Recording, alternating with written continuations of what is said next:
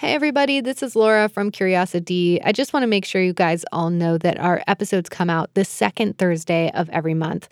And I know that some of you are listening to this on our website. So I'll just say if you'd like to subscribe to CuriosiD, you just need a podcast app. So you can download one if you don't already have one. Open it up, search for CuriosiD, which is spelled C U R I O S I D. And when you find it, click follow or subscribe, and then you'll always know when a new episode has come out. All right, let's get to the show. In 1993, John Hertel was called on to manage the Michigan State Fair. So here I was running the fair, and one of the big problems at the fair was all of the history of America's oldest state fair was missing. And one day early on, somebody brought this little tin box that you used to keep addresses in that was rusty and filled with old cards to my office. And I said, uh, just set it over there. We were busy with bigger things. And I can remember it sat there for weeks, if not months. And finally, one day when it was raining and there wasn't much you could do at the fairgrounds, I went over and opened the box and started going through the cards. And one of the old cards had on it just the words in pencil, the stove, along with a phone number. John called the number, and a woman answered. She told him he had reached the Detroit Historical Museum's warehouse. And I said, Well, do you have the giant stove there? And she said, Well, unfortunately, we do, but it's in piles of rubble. I had eight trucks pickup trucks, pick up the pieces, and we took them to a empty building on the fairgrounds. We literally took all these pieces that were made out of wood that had been carved in the 1890s and laid them out on the floor of this building. And then I began to research the history of the stove. I'm Laura Herberg and this is CuriosiD, where listeners ask questions about Detroit and the region. In this episode, we've received a question about the stove that John Hertel is talking about. Here's listener Cindy Thomas. Well, I just recently found out that we, at one time, were the stove capital of the world, and that I think we had like the world's biggest stove stashed somewhere. Um, and this is a part of our history I'd never, ever heard about prompted by Cindy. In this episode of CuriosiD, we are bringing you the tale of the world's largest stove. It's a piece that I originally produced back in 2016. So, Laura from eight years ago, take it away. To understand the story of this stove, we have to first learn a little bit about the rise of this culinary technology. Up until the Civil War, most people were cooking dinner in the fireplace. And what happened was um, the fireplace was very inefficient. This is Bill Loomis, a Detroit based history writer. All the heat went up the chimney, and they were also very messy and hard to cook on, and there was limited things you could do. So um, the stove came about as a replacement for that. And everybody wanted one. Stoves were really the very first durable goods, gotta have it thing for the house.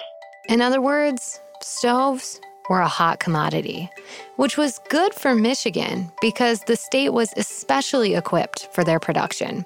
At the time, stoves were built by taking molten iron out of a furnace and pouring it into a mold in sand. That was then cooled and became a part of a you know a box of the stove. Michigan had iron ore deposits up north and access to coal, which it used to melt the iron in the south the state quickly became a hotbed for the industry. Some people don't realize that before cars, Detroit was really known for making stoves. One of the manufacturers was the Michigan Stove Company, which produced the Garland brand. The company wanted to show off their products at the World's Columbian Exposition in Chicago in 1893. In order to stand out, they decided to construct the world's largest stove. It stood 25 feet high and was as long and wide as most studio apartments today. The stove weighed 15 tons and was shaped more like an old fashioned carriage than the silhouette of a modern stove. It sported a garland label and included decorative embellishments that were common to stoves at the time. But this particular model was constructed out of what may seem like an unlikely material for a stove. It was made of wood. The stove companies had lots of wood carvers who would carve molds or they would carve models of the stove so that the company management could look at the stove to see if they wanted to actually cast it and go, go into production with it. So, what the Michigan Stove Company displayed wasn't really the world's largest stove, more like the world's largest replica of a stove. But the way it was painted, it looked like the real thing. It actually looked like it was made of metal. After the expo, the stove was displayed in Detroit. In the 1950s, it stood next to the entrance of the Belle Isle Bridge, and it was here that the stove encountered its first potential end. Jack Schaefer Jr. was a kid living in Grosse Pointe in the 1950s, and he remembers the day that he and his dad drove past the giant Garland stove and noticed something was up. We saw workers dismantling the stove. So my dad pulled in there and talked to the foreman and said, Would you please stop? Uh, I would like to go talk to your boss and buy the stove. And went in and uh, they cut a deal of some kind. Jack Schaefer Sr. was a businessman. He owned Schaefer Bakeries and saw an opportunity. He ended up using the world's largest stove as a kind of billboard for his company. For a while, it worked and it boosted bread sales. The company got so big that they built what what I understood to be the world's largest oven. Jack Schaefer Jr. remembers an oven in Lansing that could bake 4,500 loaves of bread at once. Now, I'm not sure that was actually the world's largest, but that is a pretty big oven. And I just love the idea of someone potentially owning the world's largest working oven as well as the world's largest replica of a stove. In 1964, Schaefer Bakeries was bought out by the Perfection Biscuit Company, which is now Aunt Millie's.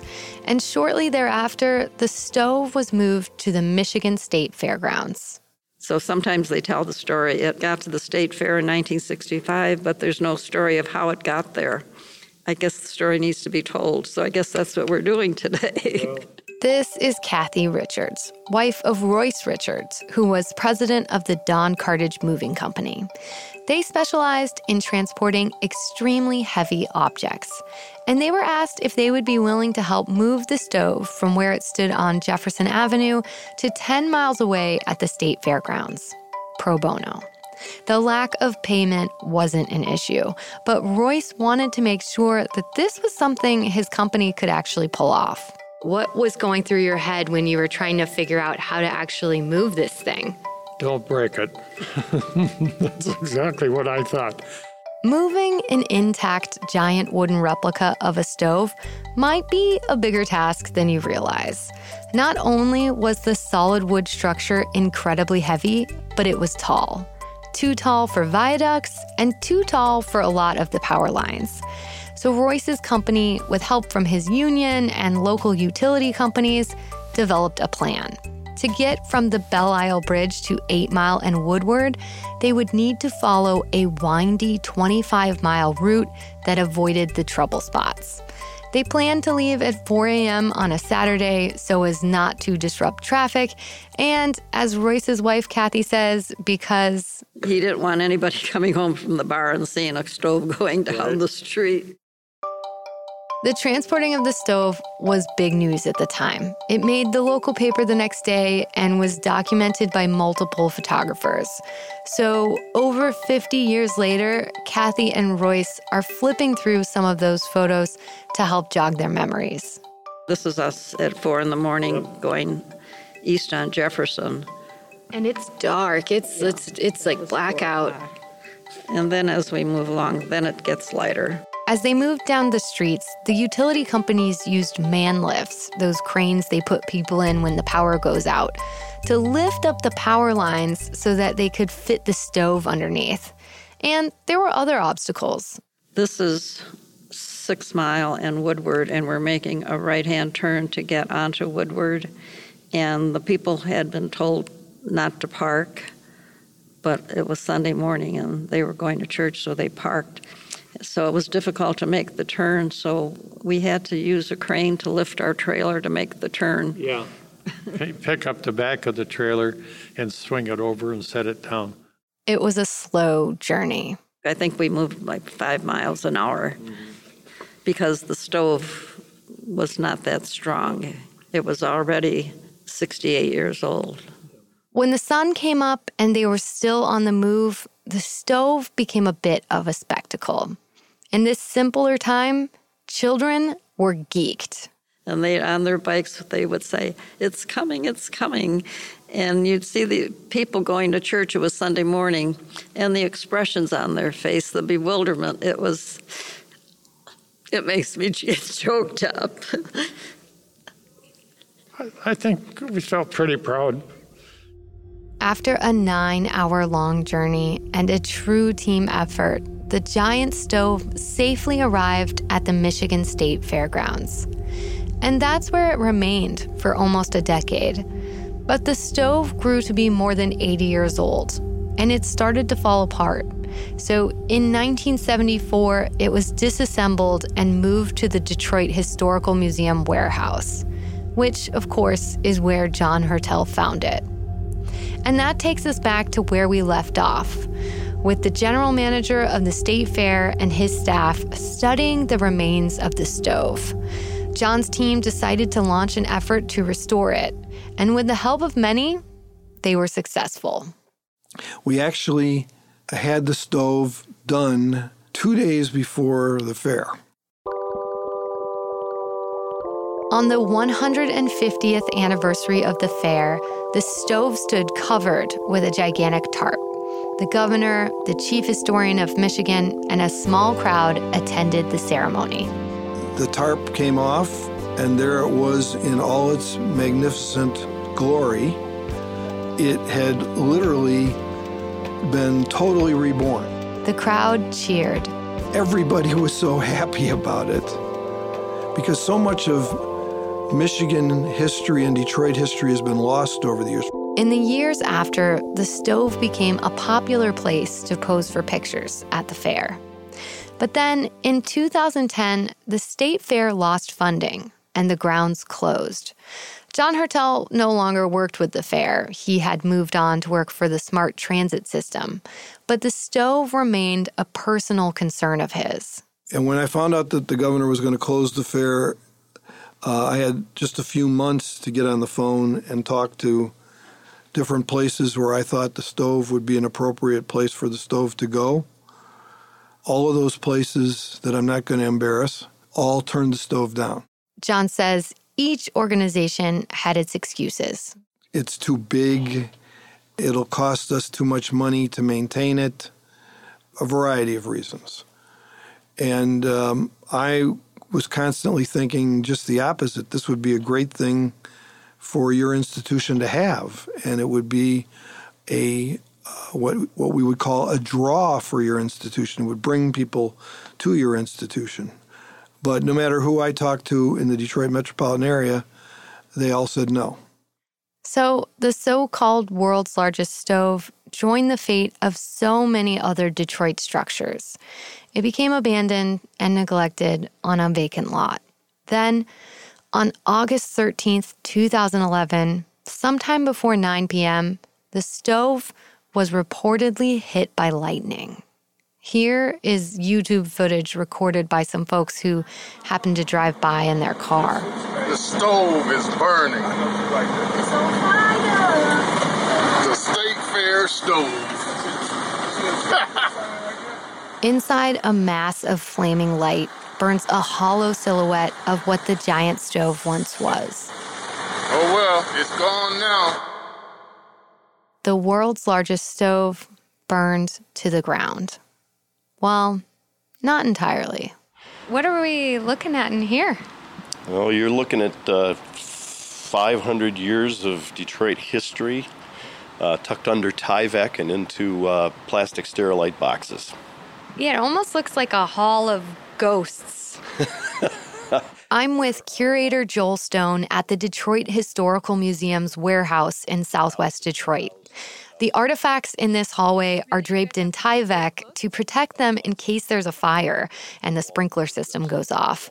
There are halls and halls of history here, containing things like iron lungs, birch bark canoes, and Ford's first Mustang. Hundreds of years of stuff. And we're going to go out here. Joel is taking me to see the charred remains of the stove. We head outside and over to another warehouse. Let me unlock the door here. Inside, parts of the roof are missing, exposing the sky. Amongst gargoyles and debris, some plants have sprouted and birds are flying around. It's like we're searching through the ruins of a temple for forgotten treasure. Here are some of the pieces you're looking for. We've Oh. got more than I thought. The bulk of the stove was incinerated, but pieces of the bottom and some extremities remain. We find them scattered around the warehouse. This is a giant leg. oh, yeah. That how- leg's as tall as I am, and that's only half as tall as it really was. This is the handle off the front of the stove. The handle is as long as my arm span. I can't get over the size of this thing. It's a big handle. It's the biggest stove handle I've ever seen. Well, it was a big stove. Yeah, it was.